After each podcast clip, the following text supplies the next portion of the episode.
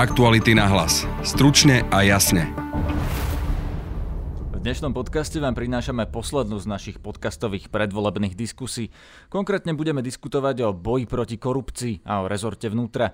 Ak si chcete vypočuť naše predchádzajúce diskusie o školstve, zdravotníctve, ekonomike, zahraničnej politike a s novými tvárami politiky, nájdete ich na webe aktuality.sk lomka podcasty. Dnes sú so mnou v štúdiu trojka na kandidátke hnutia Obyčajní ľudia a nezávislé osobnosti a bývalý policajt pán Lukáš Kyselica. Dobrý deň, prajem, ďakujem za pozvanie. Dvojka na kandidátke hnutia Sme rodina pán Milan Krajniak. Dobrý deň, prajem. A sedmička na kandidátke strany za ľudí pani Mária Koliková.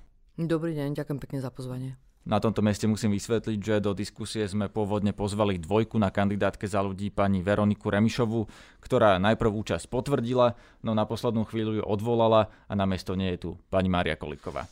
Ja sa teším na diskusiu, ďakujem. Aby sme nediskutovali len s opozíciou, tak počas tejto relácie budete počuť rozhovory aj s koaličnými politikmi, konkrétne s Bélom Bugárom zo strany Most Hit a tiež so súčasnou ministerkou vnútra Denisou Sakovou zo Smeru. Poďme rovno k tomu, či dnes v štúdiu máme možného budúceho ministra vnútra. Pán Kyselica, keby Oľano vyhralo voľby, alebo by zostalo, zostavovalo vládu, je vnútro priorita vašej strany a boli by ste vy nominantom na ministra vnútra? Tak pán Matovič sa už v minulosti vyjadril, že pre neho je kľúčové obsadiť ministerstvo vnútra alebo zobrať vlastne tento riadiaci post. Ale ja sa držím pri zemi a pragmaticky sa na to pozerám. Pán Matovič sa v minulosti vyjadril, že my máme viacerých kandidátov na ministra vnútra, či už mňa, Gábora Grendela, Romana Mikulca alebo Jara Naďa, takže je predčasné na túto otázku nejakým spôsobom odpovedať. Každopádne rozhodne predsedníctvo, ak by pri zostávaní vlády niečo takéto padlo. Predsa nemala by byť strana transparentná, aby volič vedel, že kto pôjde do akej funkcie, keď vám dá hlas? To samozrejme. Pán Matovič sa vyjadril, že máme viacerých tých kandidátov, ja som jeden z nich, takže predsedníctvo rozhodne. Zatiaľ je to zbytočné, aby predseda, predsedníctvo rozhodovalo o takýchto nejakých predbežných otázkach. Strana za ľudí zvykne na túto otázku odpovedať podobne, že je predčasné deliť funkcie pred voľbami, ale predsa nemali by ste aj vy byť e, transparentnejší v tom, že kto je nominant na ministerstvo vnútra v strane za ľudí? Ja k tomuto uvediem, že ja sa uchádzam o oblasť justície, som sa k tomu vyjadrila, som pripravená prebrať zodpovednosť za ministerstvo spravodlivosti ako potenciálna ministerka spravodlivosti. A odpoviem k tomu možno trošku inak, keďže som tu a naozaj mi nesedí, aby som sa vyjadrovala teraz za Veroniku Remišovu. Ale naopak vnímam teraz tú diskusiu v tom, že môžeme aj hľadať podľa mňa prieniky, ktoré musia byť medzi ministerstvom spravodlivosti a ministerstvom vnútra. Myslím si, že o, to, o tomto bolo veľmi malo zatiaľ debaty a ja sa na to teším aj tu, pretože ak chceme vyvodzovať zodpovednosť e, pri trestných činoch, ktorým čelíme ako celá spoločnosť, tak tú spoluprácu jednoducho musíme nájsť. A takto ja vnímam aj, že týmto smerom sa môže posúvať naša diskusia. Je to priorita vašej strany, lebo môžete v povolebných rokovaniach povedať, že chceme spravodlivosť, nechceme vnútro. Čo bude vaša priorita? Ja si myslím, že naša strana už veľakrát komunikovala, že máme tri priority a tieto priority sú spravodlivosť, e, zdravotníctvo, školstvo. Teraz e, e, nenásoby nedelí porade, v ktorom som to vymenovala, ale v rámci spravodlivosti určite patrí vnútra aj spravodlivosti. Keď sa bavíme o spravodlivosti, tak tam určite spadá aj ministerstvo vnútra, ministerstvo spravodlivosti. Takže akože v tomto naozaj je ťažké hovoriť vopred. Karty budú rozdané s ohľadom aj na to, aké budú výsledky volieb. Pán Krajniak, vy ste dvojkou na kandidátke Sme rodina, ste teda dvojkou Borisa Kolára, ktorý údajne nechce byť minister. To znamená, že vy ste ten človek, ktorý ministrom bude? Pán Kolár to povedal už niekoľkokrát, že chce po voľbách v prípade nášho úspechu zostať v parlamente, pretože chce postrážiť, aby e, parlament schválil tie kľúčové zákony, ktoré my dávame našim voličom a vlastne všetkým občanom Slovenska ako náš predvolebný slub, ktorý garantujeme, že bude naplnený. Čo sa týka našich priorít vo výkonnej moci, našou absolútnou prioritou je ministerstvo dopravy, pretože asi už každý vie, že kľúčovým bodom nášho programu je masívna výstavba štátnych nájomných bytov, rovnako rozvoj železničnej a cestnej a diálničnej infraštruktúry a pre realizáciu tohto programu je úplne kľúčové a nevyhnutné ministerstvo dopravy, ktoré to má v gestii. Samozrejme v závislosti od volebného výsledku ako plnoformátová politická strana sa budeme uchádzať aj o niektorý zo silových rezortov. V prípade, že to bude ministerstvo vnútra alebo ministerstvo obrany, najpravdepodobnejším kandidátom budem ja, pretože pôsobím posledné 4 roky ako člen branu bezpečnostného výboru, parlamentu. Bol som eh, poradcom ministra vnútra v minulosti a pôsobím aj ako predseda výboru pre preskúmavanie rozhodnutí Národného bezpečnostného úradu, takže bezpečnostnou problematikou najmä v oblasti vnútornej, ale aj vonkajšej bezpečnosti sa zaoberám a preto by som bol zrejme najpravdepodobnejším kandidátom. Na silový rezort, teda na dopravu by to bol niekto iný? Na, e, našim kandidátom na, e, ministers, na ministra dopravy je pán Štefan Holý, ktorý má veľké skúsenosti s infraštruktúrnymi projektami v Rakúsku. To je práve ten model, ktorý my chceme aplikovať aj na Slovensku, pretože nie je mysliteľné, aby cena za nájom bytu vo Viedni bola polovičná ako cena za nájom bytu v Bratislave. Čiže je tam veľa čo sa od Rakúšanov učiť pán Štefan Hol je garantom tohto nášho programu rozvoja bytovej a dopravnej infraštruktúry. Dobre, nejdeme do týchto tém spojených s dopravou a výstavbou, ale e, skôr zostaneme v tom vnútre a v tých silových rezortoch. Keby sa vám neušlo vnútro alebo obrana, uspokojili by ste sa napríklad s postom šéfa Slovenskej informačnej služby? E, my považujeme za tie tri kľúčové silové rezorty ústredné orgány štátnej správy ministerstvo vnútra, ministerstvo obrany a ministerstvo a teda Slovenskú informačnú službu v prípade, ak by e, v tom rozhodovaní po voľbách e, vyšlo na nás, jednoduše povedané, Slovenská informačná služba, e, nebol by som kandidátom na tento post, pretože ako zvolený poslanec Národnej rady by som chcel zastupovať záujmy voličov, našich voličov a ľudí v parlamente. Rozumiem. V piatok boli dva roky od vraždy Jana Kuciaka Martiny Kušnírovej. Odtedy sa nám zmenila vláda, vyplávalo veľa prepojení na policajtov, sudcov, prokurátorov, štátnych úradníkov, na Mariana Kočnera a ďalších. Smer tvrdí, že očista policie už prebehla, že sudcovia prichádzajú o funkcie, že Kočner stojí pred súdom. Poďme si vypočuť názor súčasnej ministerky vnútra Denisy Sakovej na túto otázku. A kritika, že všetko sa bude zamera- zametať pod koberec, odstupujúci premiér, odstupujúci minister vnútra, odchádzajúci policajný prezident, a, ako ja si myslím a to, ako sme povedali, hodnote nás na, na základe našich výsledkov a na základe našej práce, tak si myslím, že tak ako sme si aj s pánom prezidentom povedali, že s úctou a s pokorou chceme tie naše pozície dotiahnuť do konca volebného obdobia, on je už síce teraz volený, tak eh, to bolo naše heslo a myslím, že sa nám to podarí naplne. Vy to vnímate teda pozitívne, uh, tento záujem, ale opozícia možno skôr hovorí o tom, že okrem tendrov, ktoré naozaj nebudeme riešiť, lebo na to nemáme čas, a že treba upratať v policii, aby sa tam nedialo to, čo sme zažili z histórie Mariana Kočnera, že mu mali podľa všetkého pomáhať konkrétni vyšetrovateľi a podobne. Nevnímate, že toto bude skôr tá snaha, ktorú opozícia chce prezentovať? Ako ja skutočne nevidím do mysle jednotlivých ľudí, ale keď si ale zoberieme... Ale tú realitu okolo seba. Zoberieme si. Pán Baštrnák je za mrežami. Piati obžalovaní sú pred súdom. Objasnili sme vraždu hurbanovského primátora po neviem koľka tých 11 rokoch. A takisto sme objasnili a, vraždu doktora Ernesta Valka. A zrekonštruovali sme, zreštrukturovali sme NAKU, aj keď som dostala veľmi veľa kritiky, že som podporila pána prezidenta a šéfa NAKY v reštrukturalizácii Národnej protidrogovej jednotky. Minulý týždeň záťah e, dole v, na, na južnom Slovensku. A takisto minulotýžňové vznesenie obvinenia riaditeľovi nemocnice.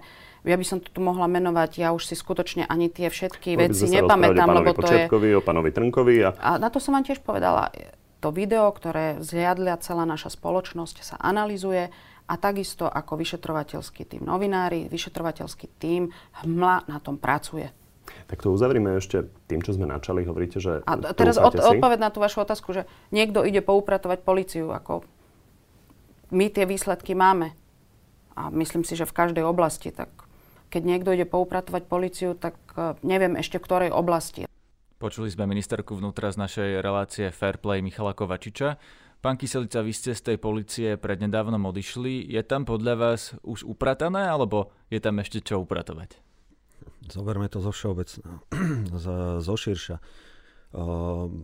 Ja som napríklad na UBOK nastúpil v 2011 za vlády pána, teda keď bol minister pán Lipšic. Naozaj, tedy to tam tak fungovalo, že jeden o druhom sme nevedeli pomaly v každej kancelárii, kto mal aký prípad, len e, ja neviem, po obede za mnou niekto došiel, ideš zajtra na prehliadky, idem, ráno som dostal obálku a nikto sa o nič nestaral. Takže naozaj, tedy to tam tak fungovalo. No ale postupne, postupne to išlo dolu vodou, však z trémy sa dozvedáme, že veľa, veľa Eh, veci unikalo.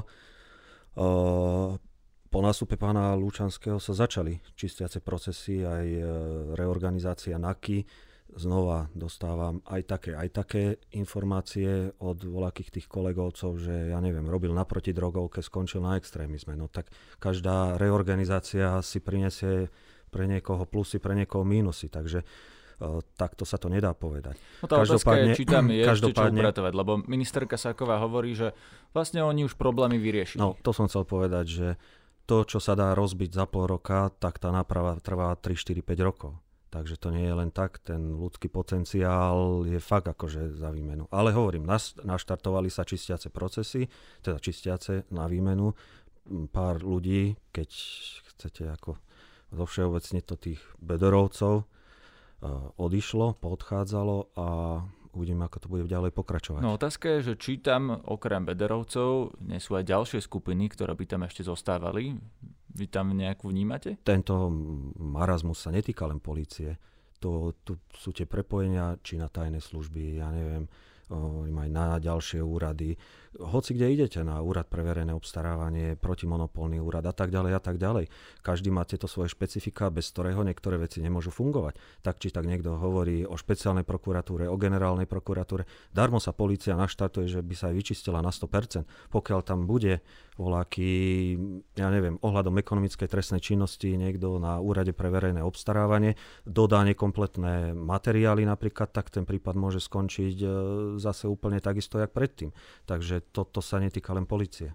Pán Krajňák, keby ste vy boli minister vnútra, čistili by ste ešte policiu a rezort od nejakých ľudí, alebo by ste robili niečo iné? Ja si myslím, že to nie je o tom, či ja budem ministrom vnútra alebo nie ale či človek, ktorý tam príde, bude mať jasný prehľad o tom rezorte a vedieť, čo treba robiť. Nemôže pani ministerka Saková očakávať, že keď Smer urobil za 15 rokov 100 krokov nesprávnym smerom a teraz urobia dva kroky naspäť, takže za to budeme tlieskať a aplaudovať. Problém po- fungovania policie v čase Smeru bol v tom, že policia bola sprivatizovaná. Problém nebol v tom, že by minister vnútra Kaliňák príliš politicky zasahoval do polícií. Problém bol v tom, že policiu a najmä jej elitné zložky mali ovládnuté oligarchovia. Ten príklad Bederovcov to už zľudovel, ale my tam máme samozrejme kopec ďalších policajtov, ktorí spolupracovali s rôznymi inými oligarchami a finančnými štruktúrami mimo štátu. A to znamená, každý minister vnútra, ktorý príde, bude musieť urobiť to, že tú políciu naspäť, teraz to tak poviem, zoštátni. Aby tí ľudia, ktorí tam sú, konali v prospech štátu a nie v prospech tých podnikateľských skupín, oligarchov, no, ktorí ich tam nominovali. Dá? Veľmi jednoducho musíte vedieť, kto boli tí kľúčoví ľudia, cez, ktoré, cez ktorých sa tieto procesy dajú ovplyvňovať. Samozrejme, že sú to na jednom, na prvom mieste tí najelitnejší policajti a vyšetrovatelia. Ale problém je v tom, že tam máme veľkú spústu v tom strednom manažmente policajtov, ktorí sedia 20 rokov na svojich miestach ticho ako myšky a pritom púšťajú informácie do prostredia presne o tom, ako fungujú. Poviem vám ako príklad, to si bude vedieť predstaviť každý. Darmo môžete zabrániť, aby ľudia z vyšetrovacieho týmu nepúšťali informácie von, to znamená tým podozrivým, keď máte svojich ľudí, ktorí sú admini alebo správcovia informačných systémov polície a tí púšťajú informácie do prostredia. Čiže e, toto určite v polícii nenastalo, že by títo ľudia boli preverení tak, aby informácie inými ako tými, povedal by som, že ľudskými prostriedkami unikali von.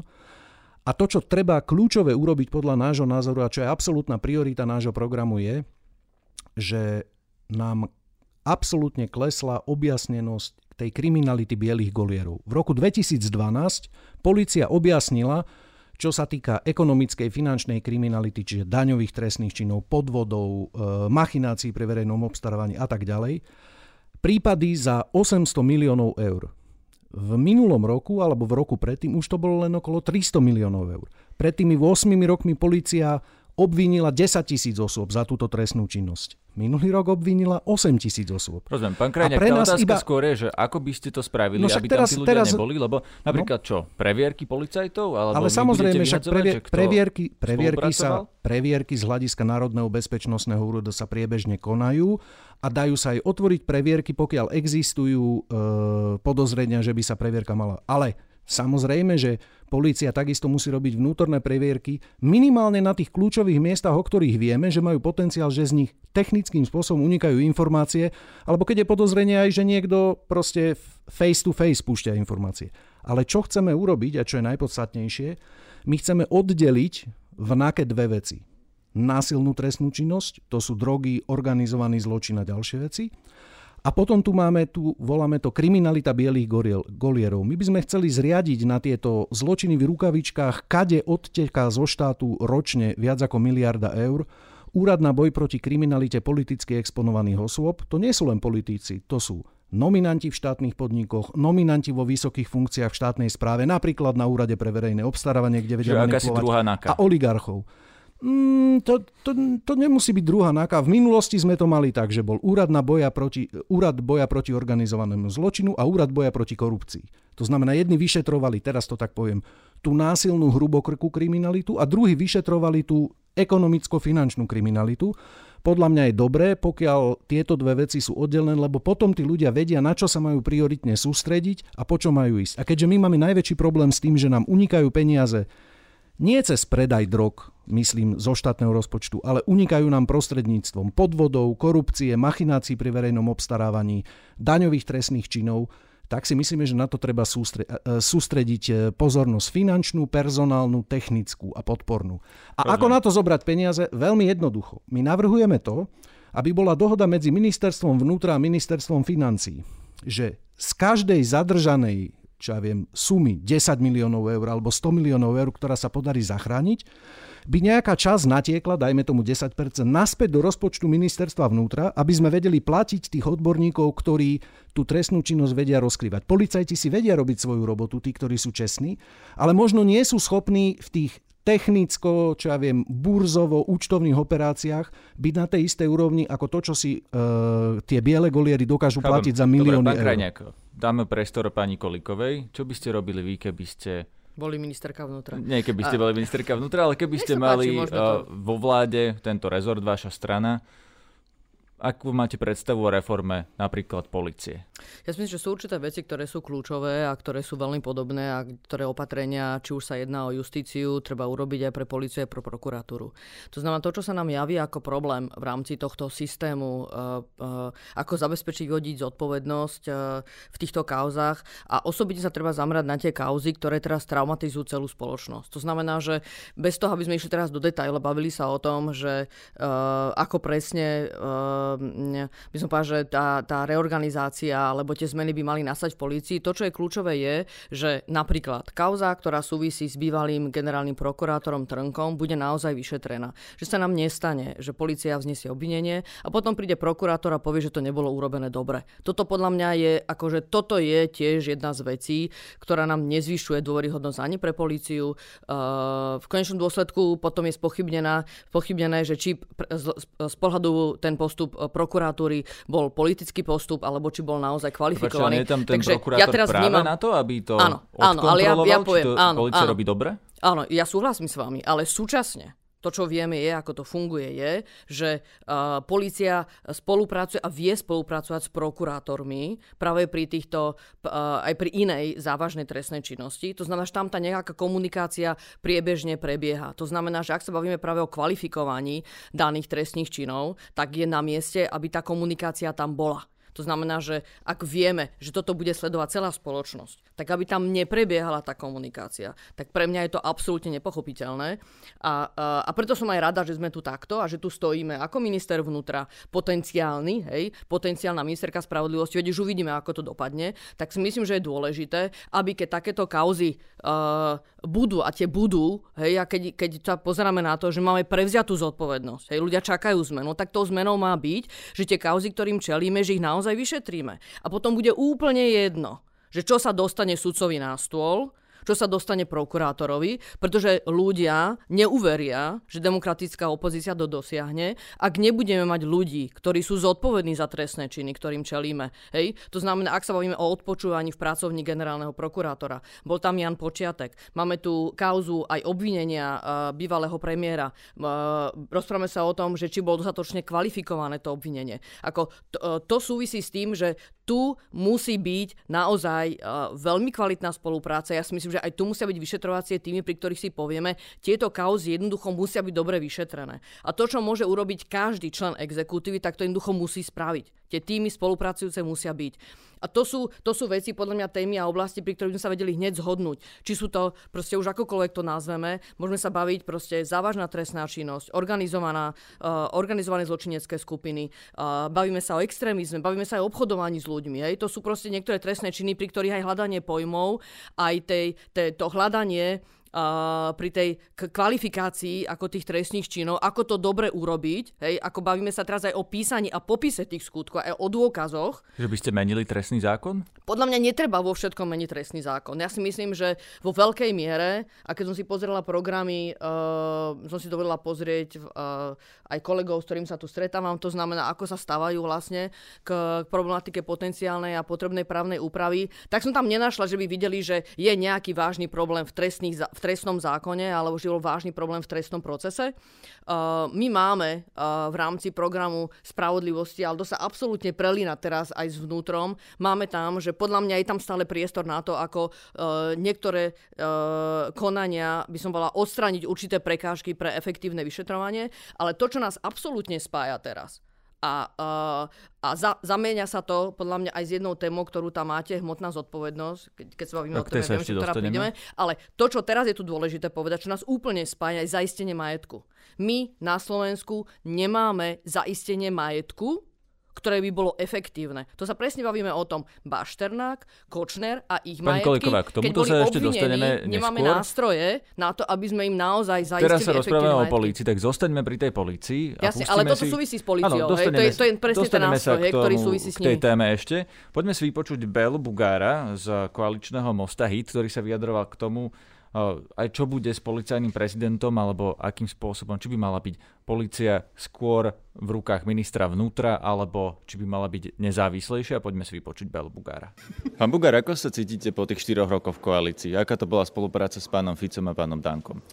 Viete čo, ja si myslím, že tá spolupráca bola minimálne úspešná v tom, že väčšinu z nášho programu, čo sme dali do programu vyhlásenia vlády, sme naplnili.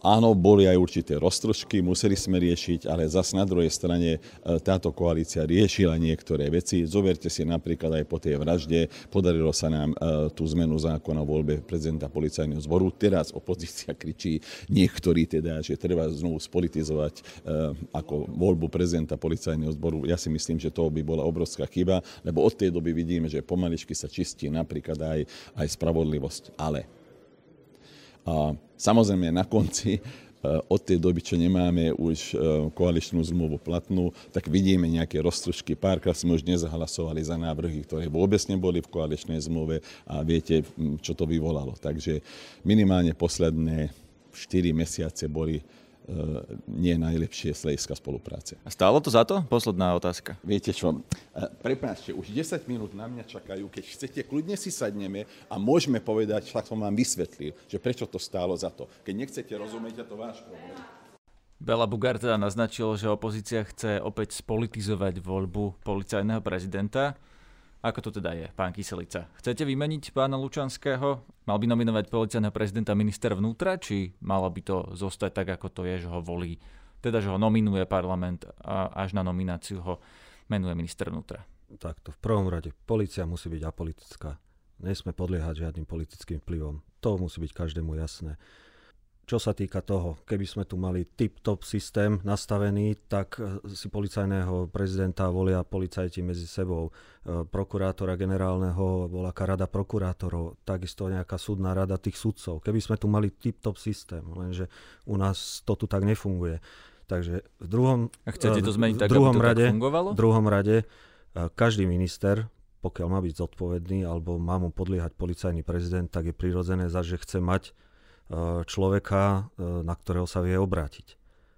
Takže to je tiež prirodzené. No tak potom je otázka, že či vy ako minister by ste menovali máme tu zákon, toho... Máme tu zákon, že odvolať možno policajného prezidenta len troma petinami. Takže to, ak to by musí byť každý... sám, čo by ste robili? Lebo pán Lučanský napríklad to, povedal, že ak by si sa. nevychádzal z, policaj... teda z ministrom no. vnútra, že by možno aj odišiel sám, v tej Takto, chvíli by ste to mali Hovorím vám o tom systéme. Keď niekto chce, tak spraví organizačnú zmenu a z policajného prezidenta spraví ako ako nejakého reprezentanta, tie právomoci presunie, ja neviem, na viceprezidenta a tak ďalej a tak ďalej. Ale teraz tu zase o to nejde, že takýmto spôsobom, aby sa tu nejakým spôsobom no, čo by ste teda spravili vy? Preto, preto Ako ja by hovorím, ten model že, fungoval, že, keby ste že to policajný mali prezident má byť fakt morálna autorita, ktorá, ktorú fakt bude rešpektovať široká nejaká verejnosť a tak.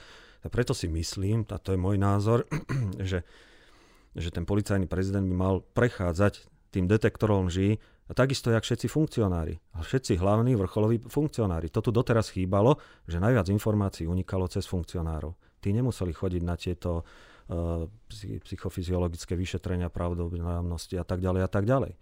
Pozor, to neznamená, že príjme sa policajný prezident, pôjde raz na detektor, samozrejme ukáže majetkové priznanie, treba až na výbore, kde budú samozrejme aj pasíva uvedené, alebo môžeme ešte ďalej, že aj treba majetkové priznanie manželky, ale aby zase nezvočel alebo nezdivočel, že sa spriahne s tou uh, politickou mocou po volákom roku a že bude slúžiť len tomu ministrovi, tak tieto previerky by som robil opakovať. Takže by ste posielali policajného prezidenta na detektor lží treba každý rok?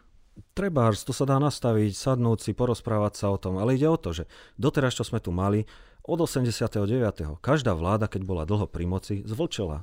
Jak sa hovorí, zvlčela. Proste po 8 rokoch už nevedeli, čo so sebou. Ja tu teraz nechcem hodnotiť taký režim, že bol taký, taký, taký. Každý začal možno robiť dobré veci, ale každého tá moc a peniaze opantali a potom to tu nefungovalo. Takže preto, ak sa nastavia takéto jasné pravidla a ten prezident vie, že o rok bude musieť znova ísť a sa ho spýtajú, no tak e, nosíš e, materiály pod pazuchou ministrovi? A na detektore, keď neprejde, tak tým pádom každý bude vedieť, že už ten policajný prezident sa nejakým spôsobom podriadil tým politikom. A toto nie je vhodné. Takže preto hovorím, že treba si sadnúť, vymysleť ten systém nejaký, aby, aby sa toto nestalo. Ale zase na druhej strane, vždycky, keď tu došli, došli výmeny, tak ten policajný prezident, bohužiaľ, a to si myslím, že by sa nemalo robiť, že dali ho na nejaké podradné miesto, aby de facto sám od seba skončil. Ja si myslím, že keď policajný prezident alebo tí funkcionári naozaj majú tie skúsenosti, tak eh, prečo tieto skúsenosti nevyužiť treba na medzinárodnej úrovni, že pošlete ho, ja neviem, ako prídelenca do určitého štátu. Pán Krajniak, reagujte. Myslíte, že je to dobrý nápad posielať na detektor lží policajného prezidenta každý rok? Ale tu nejde o policajného prezidenta len. Hovoríme o funkcionároch. Osobne si myslím, že policajný prezident nemá vyšetrovať veci a to znamená, ani by nemal mať kompetenciu na to, aby mohol nosiť komukoľvek, to je jedno, či ministrovi, alebo novinárom, alebo ja neviem, oligarchom, materiály zo živých spisov. Ale má informácie o tom, čo sa rieši. Ako má sa rieši. informácie iba tak, mal by mať informácie iba také, ktoré mu vyšetrovací tým alebo vyšetrovateľ poskytne. Pre, pre mňa je oveľa dôležitejšie, aby tí, ktorí priamo vyšetrujú, e, boli nejakým spôsobom preverovaní v tom zmysle, že či nevynášajú informácie von. To, čo je veľmi dôležité, je, že e, pokiaľ sa majú došetriť tie kauzy, ktoré tu boli, tak funkcia ministra vnútra a funkcia e, policajného prezidenta, respektíve teda tie osoby, ktoré to budú zastávať, nemôžu konať proti sebe. Musia konať v zhode. Nie, že oni majú vyšetrovať, ale nesmusí hádzať polena pod nohy. To znamená, že dobre, minister môže urobiť reorganizáciu a tým škodiť policajnému prezidentovi, ktorý by chcel tie veci došetriť. Alebo opačne, policajný prezident môže urobiť reorganizáciu, nedá peniaze na benzín, e, nedá techniku, nedá Takže by to mal byť nominant vlády. Myslím si, že, že je nemožné, aby rezort vnútra, ktorý je, kde je 21 tisíc ozbrojených policajtov, mohol fungovať tak, že by minister vnútra nemal na ňo dosah. A poviem vám aj príklad prečo. Predstavte si, že ten policajný prezident nemusí byť zlý človek. Ale povie si, že jeho prioritou je momentálne, čo ja viem, korupcia pri futbalových zápasoch a rozhodcoch. A minister vnútra bude zvolený s tým, že povie nie. My musíme prioritne riešiť kriminalitu bielých golierov. Není to trestný čin, to, čo hovorí ten policajný prezident, ale je asi logické, že v takom prípade ten, kto je volený občanmi vo voľbách, musí povedať, že prepačte, pán policajný prezident, moje priority sú iné, čiže dávam návrh na vaše odvolanie a navrhnem niekoho iného, kto tie priority, ktoré boli schválené ľuďmi vo voľbách, bude realizovať. Takže by ste vymenili pána Lučanského. E, v závislosti od toho, že ako by, sa, ako by sa správal k týmto veciam a najmä ako by pokračovala tá očistá polície, ktorá začala na tých najvyšších zložkách, ale zatiaľ by som to povedal opačne. Nevidím v jeho činnosti ako policajného prezidenta zatiaľ krok, na základe ktorého by som ho odvolal. Ale odvolal by som ho, ak by nepokračoval v tých veciach, o ktorých tu rozprávame. To je kauza pána Trnku, kauza pána Počiatka, kauza ďalších oligarchov, ktorí čerpali informačne a, a teraz by som to povedal aj v konkurenčnom boji to, že niektorí policajti na zakázku si e, nechali urobiť e, konkurenciu niektorého oligarcha, takto si vybavovali účty. Ja mám na policajného prezidenta tri podmienky, ktoré musí splňať. Poprvé musí chrániť normálnych, bežných ľudí, ktorí platia dane, dodržujú zákon, keď im niekto robí zle. Polícia musí takéhoto človeka chrániť. Po druhé, musí naháňať tých zlých tých, ktorí v, tej, v danom momente sú najväčším ohrozením pre spoločnosť. A okrem násilnej kriminality dnes je to jednoznačne kriminalita bielých golierov. Oligarchovia, politickí nominanti a ďalší ľudia. A tretia vec, ktorú musí dodržať je, že policajný prezident musí garantovať, že polícia nebude zneužívaná na politický boj, v prospech alebo neprospech niekoho, ale aj na konkurenčný boj medzi oligarchami a finančnými skupinami, ktorí si takto často, častokrát vybavovali účty. Pozme, Toto ďakujem, sú moje tri kritéria. Pani Kolíková, čo hovoríte na toto? Mal by policajný prezident zostať, pán Lučanský, do konca svojho funkčného obdobia, alebo by jednoducho nová vláda mala mať svojho policajného prezidenta?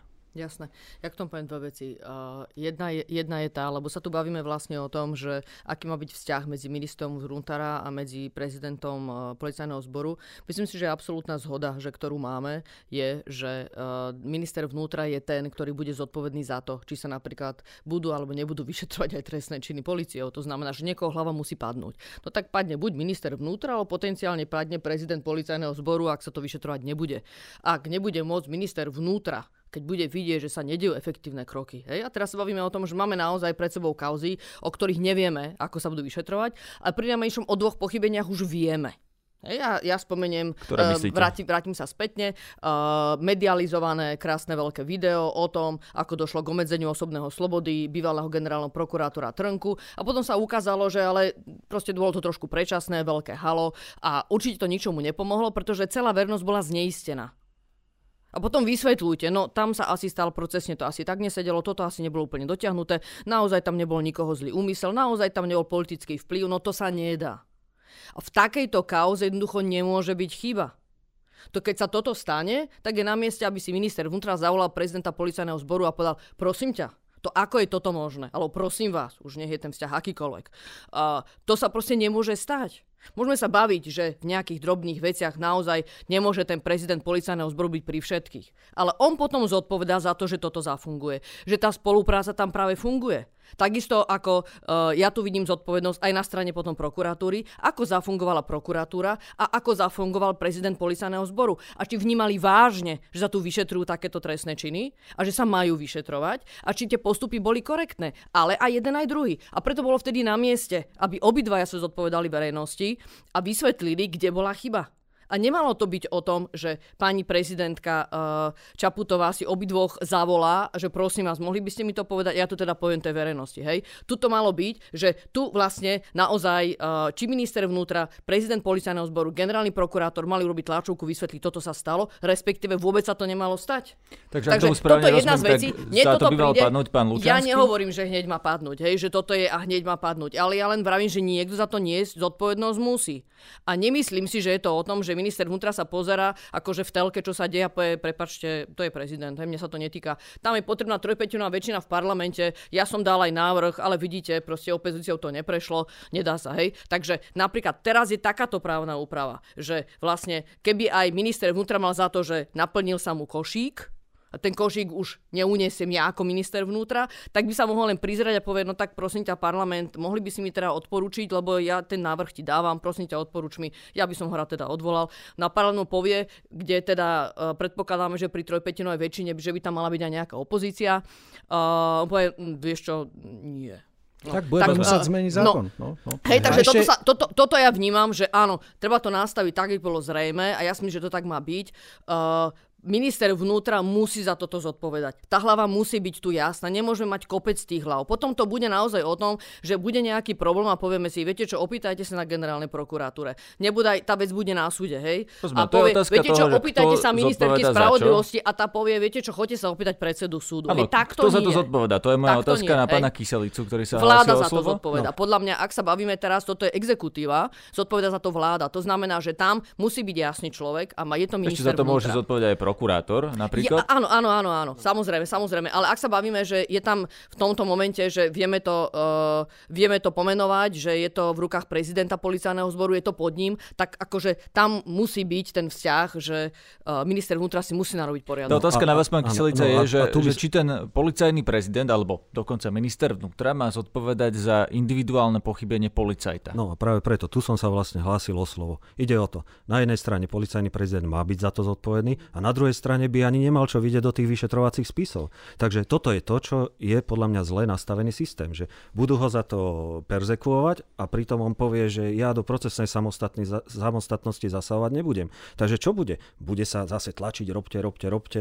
To, to, to nemá význam. No, ako by to teda bola, kedy, bola, kedy boli okresné úrady vyšetrovania alebo krajské úrady vyšetrovania a oni boli mimo okresných riaditeľstiev a naozaj, keď chcel aj okresy nejakú tú štatistiku robiť, aby zvýšili, tak s nimi ani nepohli. Keď povedal ten vyšetrovateľ, vyšetrovateľ, že nevznese, tak nevznese. Takže by za Zatiaľ. to mal, padnúť okresný policajný šéf? Nie, nie, nie. Ja, ho, ja hovorím o inom, že tu, čo sa bavíme napríklad aj s kolegyňou o tom systéme, že možno to zmeňme systém ako prevenciu. Napríklad pri tých DPH, keď sme hovorili, tak zaveďme, že ku kontrolným výkazom sa budú dávať fakturácie a tu máme prevenciu, že 80% DPH zmizne. A v tomto prípade, prečo nespravíme napríklad až taký, ja nehovorím, že to je extrémny model, ale niekde takto fungujú modely, že policia bude len dokumentovať, dokumentovať, dokumentovať a procesné rozhodnutie vydá len prokurátor. Napríklad to vznesenie obvinenia. Poďme sa dostať až do takéhoto štádia. U nás máme štádium pred začatí, po začatí, po znesení. Opakujú sa milión 300 razy úkony. Alebo minimálne český model. A tým pádom policia bude zodpovedná len za tie preverovania a zháňania informácií proste rovno pre prokurátora aby sa tie procesy nenaťahovali. Pán Krajňák, reagujte prosím skrátka. Áno, policajtov máme 21 tisíc, prokurátorov 1100, ak sa uh-huh. nemýlim. To znamená, že policajti musia robiť gro tej práce. A tu by som chcel povedať jednu vec, že buď policajný prezident má e, iba manažovať e, činnosť polície, čo ja viem, keď je nejaký problém, nejaká kauza vytvorí vyšetrovací tým v spolupráci s ministerstvom vnútra, alebo má zasahovať do toho. Hej? To, je, to si musíme povedať, ano.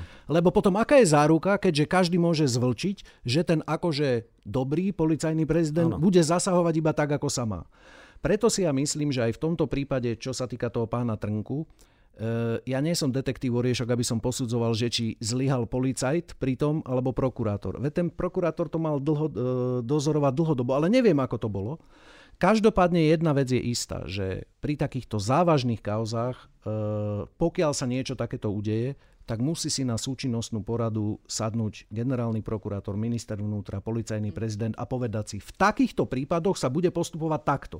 A potom je to jasné na papieri a bude jasné, že kto pochybil. Lebo zase na druhej strane vám poviem, policajný prezident, aj minister vnútra sa musí zastať policajta, keď si robí dobre svoju prácu, aj keď ho budú uh-huh. média alebo ktokoľvek iný linčovať, presne, ale ak je on presvedčený, že túto postupoval podľa zákona, tak sa ho musí zastať, lebo potom si tí policajti povedia, tak keď ja si robím svoju robotu a nikto sa ma nezastane, kašlem ja na to.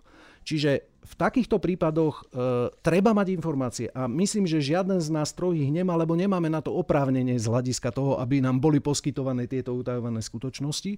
U sudcoch, sudcov je to momentálne jednoduchšie, lebo rozsudky sú zverejňované. Tak sa bavme o tom, aké úkony trestného konania a komu musia byť poskytnuté, aby sme vedeli skontrolovať a že takéto rozhodnutia musia byť zdôvodnené písomne, uh-huh. aby sme potom vedeli vyvodiť zodpovednosť. Ale nerad by som popravoval kohokoľvek, keď neviem, či naozaj on urobil chybu. Presne Rozumiem. tak. Presne tak. To, to isté sa hovorím. už k ďalšej téme, lebo chceli sme... Skúste jednu vetu a pôjdeme ja ďalej. Áno, ja, ja, to, čo som chcela povedať, je, že ja teraz nehovorím, že však to je jasné, že či minister spravodlivosti, minister vnútra nebude pozerať do spisu tento úkon takto, toto, tu si mal vypočuť toto. Nie. Tu je otázka, funguje systém? Výsledkom komunikácie nakoniec generálneho prokurátora aj uh, uh, prezidenta policajného zboru bolo, áno, budeme koordinovať sa. Hej? Toto bolo výsledok. A ja len hovorím, mali sa koordinovať.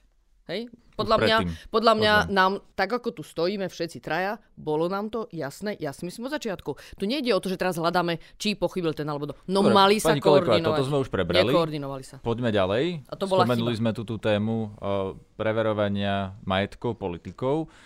Viac menej všetky opozičné strany sľubujú, že vezmú majetky skorumpovaným politikom s tým slubom kandiduje Olano, za ľudí to má dokonca na billboardoch, všetci chcú hmotnú zodpovednosť politikov, ale ako to chcete urobiť, keď v skutočnosti už máme napríklad zákon o preukazovaní pôvodu majetku a nevyzerá to tak, že by politici prichádzali o majetky? Pán Kyselica. To je úplne nefunkčný zákon, ktorý tu máme od 2010.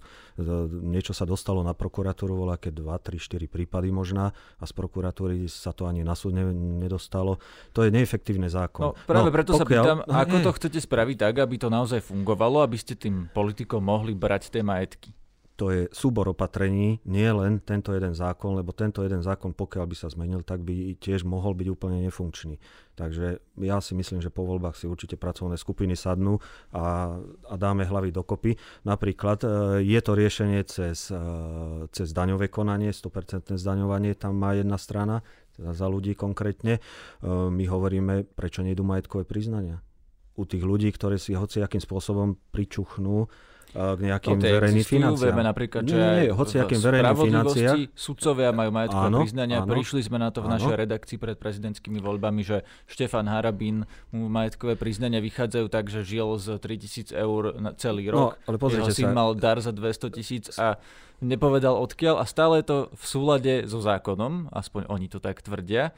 Čiže tu zjavne niečo nefunguje. Ale to hovorím napríklad aj toto cez daňové konanie. To je vynikajúci nápad. V poriadku. Lenže v daňovom konaní máte všade premlčaciu lehotu. A ja sa odvolám, že ten a ten majetok alebo tie a tie diamanty som kúpil pred x rokmi. Teda pre, odvolám sa na dobu, keď už bude premlčané toto daňové konanie. Takže to je len jeden zákon. Áno, ale k tomu patria aj určité ďalšie zákony. Napríklad, ak sa spravíte majetkové priznania, že dá sa tam nejaká hrubá čiara, milión eur, a samozrejme dajú sa tam aj pasíva, alebo všetky pohľadávky, ktoré ten človek má, tak sa nemôže v budúcnosti stať, že naraz si voľaký Kočner začne narokovať 69 miliónov, pozrie sa to majetkové priznanie, aha, počkaj, však ty tu nemáš medzi pasívami nejaké zmenky za 69 miliónov.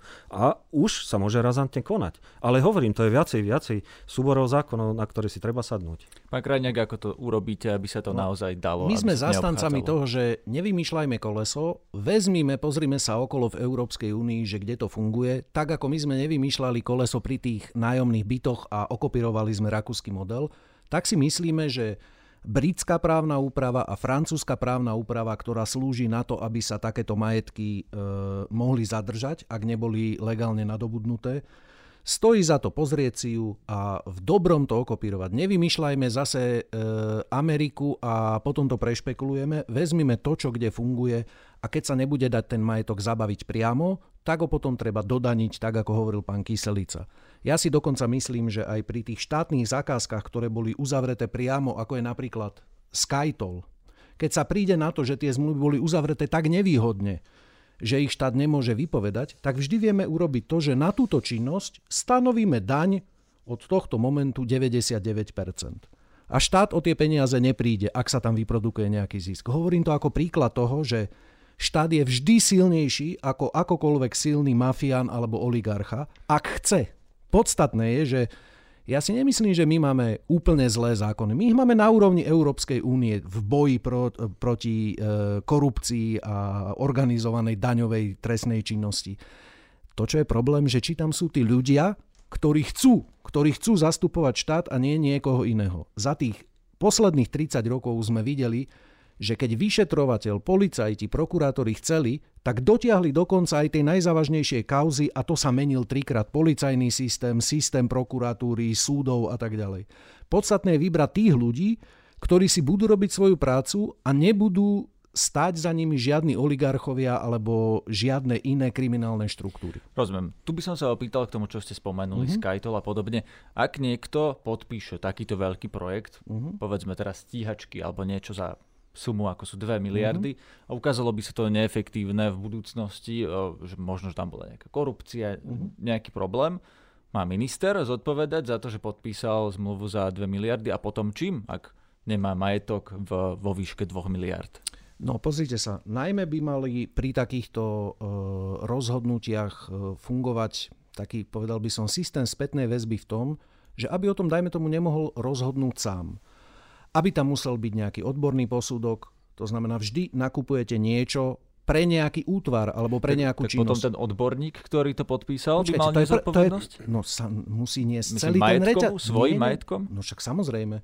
Samozrejme, že každý, kto urobí nejaké rozhodnutie, teraz nemyslím, že radového úradníka, ktorý akože okopíruje tú zmluvu, ale ten, kto dá na podpis tomu ministrovi, tak musí, minister predsa nevie vždy posúdiť odbornú spôsobilosť tých vecí, ktoré, e, ktoré, ktoré, sa, ktoré má podpisovať. Napríklad, vám poviem, asi minister vnútra nebude vedieť, e, minister dopravy nebude vedieť posúdiť, že či ten tunel má stať 1 miliardu alebo 1,3 miliardy. Za to musí niesť zodpovednosť ten úradník, štátny úradník, ktorý mu donesie na, na podpis znalecký posudok a ďalšie veci, ale potom celý ten reťazec musí niesť zodpovednosť. Nie len minister, Takže alebo nie len ten štátny... Takže v tí úradníci v tej reťazi? No počkajte, veď keď to rozhodnutie bolo zlé, tak to nemôže byť tak, že odniesie si to iba jeden v tej reťazi a tí ostatní sú mimo. Všetci. Pani Kolíková, vás by som sa opýtal tú istú otázku. Ako to chcete urobiť, aby to reálne fungovalo, aby ste mohli zobrať majetky tým skorumpovaným politikom, tak ako to hovoríte na billboardoch? Ja myslím, že v prvom rade tu treba rozlišiť jednu vec. Keď sú trestné činy, pri trestných činoch máme trest prepadnutia majetku. A ďalej, to, čo tu nemáme, a nemáme dobrú právnu úpravu, nemáme ju ako v Európskej únii, nemáme inštitúty, na zaistenie majetku v trestnom konaní. My sa tu teraz bavíme o trestných činoch. Ja si myslím, že uh, baviť sa hmotnej zodpovednosti je to také hladkanie. Hej? Že bavíme sa potom, že uh, no my sa tu ale rozprávame o tom, že treba vyvodiť trestnú zodpovednosť. My sa tu bavíme o vážnych korupčných škandáloch. Takže tie treba naozaj vyšetriť. To znamená, že keď sme tu teraz spravodlivosť vnútro, dobrý vyšetrovací tým, musí zafungovať prokuratúra, musíme mať aj hlavy tých prokurátorov takí, že naozaj proste dajú ten priestor k tomu, aby tie vyšetrovacie týmy tu boli, lebo aj pri prokurátoroch sa bavíme o tom, že môže byť skupina prokurátorov, ktorí sa venujú niektorým veciam. Podľa mňa tie, tie veci, ktoré nám tu vyšli z tých odpočúvaní, z tej uh, pracovne bývalého prokurátora generálneho, tak tam je proste niekoľko trestných činov, ktoré treba rozobrať. Rozumiem, takže, poďme k tomu takže, naozaj, takže poďme, ako dobre, by opatrenie. To spravili, dobre, opatrenie, poďme na to. Mohli, aby Zaistenie majetku, aby sme tomu rozumeli, hej. Uh, zaistenie majetku sa bavíme o osobách, ktoré sú obvinené. Pri obvinených osobách už môžeme hovoriť o tom, že sa zaistí majetok. To znamená, že kým prejde obžaloba, odsúdenie, už nemôžu s tým majetkom uh, manipulovať. Na to my dnes nemáme vôbec inštitúty. Máme tu niečo, ale je to nefunkčné. Ukázalo sa to aj pri Kočnerovi, ukázalo sa to aj pri Bašternákovi. Toto naozaj nemáme. Máme v šuflíku zákon k zaisteniu, ktorý jednoducho neprešiel cez smer. Ale existujú ešte funkčne inštitúty. My tu potrebujeme mať úrad, ktorý nám bude vlastne s týmto, uh, ktorý nám bude tieto potrebné úkony robiť, ktorý nám zaistí ten majetok a ktorý potom ho nakoniec aj speňaží. Toto my tu vôbec nemáme. Neexistuje to na Slovensku a nefunguje to. To, čo máme, máme tu drobné inštitúty, ktoré sú náznakové, ktoré sú nefunkčné v rámci trestného práva. Uh, to je jedna vec. A potom, keď sa bavíme o tom, že OK, ak nebol trestný čin, tak sa môžeme rozprávať o hmotnej zodpovednosti politikov. Ale ešte treba povedať, no, že my máme nielen, že my máme nielen úmyselné takto. Keď to bude, bude len neefektívne Ja som rada, že to, to hovoríte, čin? pretože my máme nielen úmyselné trestné činy, ktoré súvisia so zodpovednosťou politikov. My už máme aj nedbanlivostný. Ten sme zaviedli ešte v 2012 s Luciou Žitňanskou ako nedbanlivostný trestný čin, ako bič aj na politikov. Veľmi ťažko sa presadzoval, ale podaril sa presadiť. To znamená, je tu obrovský priestor pre vyvodenie trestnej zodpovednosti. ale sa nevyužíva. Ja to preto tu chcem povedať viackrát, lebo si myslím, že je chybou vrácať sa k hmotnej zodpovednosti, ktorá nie je jednoduchá naozaj dotiahnuť do konca pri preukazovaní pôvodu majetku. Baviť sa o tom, že ktorý je naozaj ten majetok, ktorý, bol, uh, ktorý ste nepriznali a teraz uh, bol nelegálne získaný a k nemu teda dať uh, proces daňový. Samozrejme, že áno, aj to chceme, veď to máme, veď to aj ľuďom slúbujeme. Isté, že. Ale my sa teraz bavíme o vážnej trestnej činnosti. A v tej súvislosti hovorím, nie sú len úmyselné trestné činy, ale už aj nedbanlivostné. Ten nedbanlivostný trestný čin, ktorý sme tam dali, sa vôbec nevyužíva. A tam je presne to, podľa mňa, čo tu aj páni hovorili, že my na to naozaj potrebujeme mať kvalitné týmy uh, vyšetrovateľov, ktorí musia mať veľmi uh, uh, dobrú podporu technickú tam skutočne pri niektorých trestných činoch, keď sa bavíme o ekonomickej kriminalite a uh, keď sa bavíme o kriminalite, ktorá súvisí aj s priestorom uh, digitalizácie, tak tam potrebujeme mať proste naozaj k tomu podporu, že uh, uh, nebude vyšetrovateľ tým špekulovať, že mám tu takéto prírastky, čo s tými prírastkami, ako si to mám ja vyhodnotiť. Na to tam naozaj musí mať proste ekonomov, inžinierov, proste technikov, uh, softverových analytikov, ktorí mu na toto zodpovedajú. A, a z, z pohľadu prokuratúry potrebujeme mať, že pomôžu pomôžu a na to priestor je právny. To nie, že on bude zasahovať, ale pomôžu, aby rozumeli, že čo tá skutková podstata nám naozaj ponúka. Lebo nám ponúka obrovský priestor, ale on sa nevyužíva. Dobre, aby sme to uzavreli, lebo nám prakticky už vypo- vypršal čas, tak vás prosím páni ešte o záverečnú reakciu a ukončíme diskusiu. Pán Kyslica. No ja som tam len chcel doplniť to, čo aj jeden aj druhý povedal. Uh, tá hmotná zodpovednosť musí byť naviazaná na niektoré paragrafy. Napríklad porušovanie povinnosti pri správe cudzieho majetku. Niekto si to vykladá, že to je automaticky zodpovednosť predstavenstva pri týchto podnikoch, ktoré má v zmysle ako predstavenstvo v zmysle obchodného zákonníka. Nie vždy to tak je. A teraz poďme, poďme k tomu, kde je problém. Uh, napríklad tá NDS vydá nejaké rozhodnutie, podpíše nejaké zmluvy, ale tým pádom musí mať ona vyhotovené analýzy, či už právneho, ekonomického charakteru, technického, napríklad na tú výstavbu diálnice. A doteraz ten úradník bol tak zatlačený, ak sa hovorí, možno do kúta, že napíš to, že všetko je v poriadku, napíš tam kladné stanovisko a bolo. A takto bola vytvorená košielka, že všetko je v poriadku. A nakoniec ten minister, eh, pardon, ten minister, ten člen predstavenstva povie, aha, však tu mám podklady, že všetko je v poriadku, podpíše to a de facto sa vyviní ohľadom porušovania povinnosti pri správe cudzieho majetku. Takže pokiaľ sa tá hmotná zodpovednosť takto nastaví aj na, tých, na tie nižšie odborné útvary, tak oni už budú zodpovedať za to, že keď tam dajú, že ekonomického hľadiska tento tunel nebude stať 2 miliardy, ale len 1,5 a minister alebo ten člen predstavenstva tam naozaj schváli zmluvu, kde budú 2 miliardy, tak sa bude dať jasne vyvodiť, kto má akú zodpovednosť. Či už trestnoprávnu, alebo tú hmotnosprávnu, alebo aj na preukazovaní pôvodu majetku. Ďakujem. Pán Krajňák, vaša záverečná reakcia? Tak ja si myslím, že sa treba oprieť o tie skúsenosti, ktoré mali konkrétni vyšetrovatelia a prokuratúry v praxi a dotiahli tie veci do konca. To znamená, vidíme tu e, vraždu Jana Kuciaka a e, pani Kušnírovej, vidíme tu trestné činy súvisiace s pánom Kočnerom, veď tam sa ukázalo, že tá spolupráca polície, prokuratúry a dokonca aj tých, nazvime to, že expert, technických expertov pri analyzovaní tej trémy zafungovala. Zanalizujme si to a príjmime také, podľa mňa už iba drobné zmeny v tom našom trestnom poriadku a v trestnom zákone, ktoré nám umožnia postupovať rýchlejšie, ale kľúčové, absolútne kľúčové sú ľudia.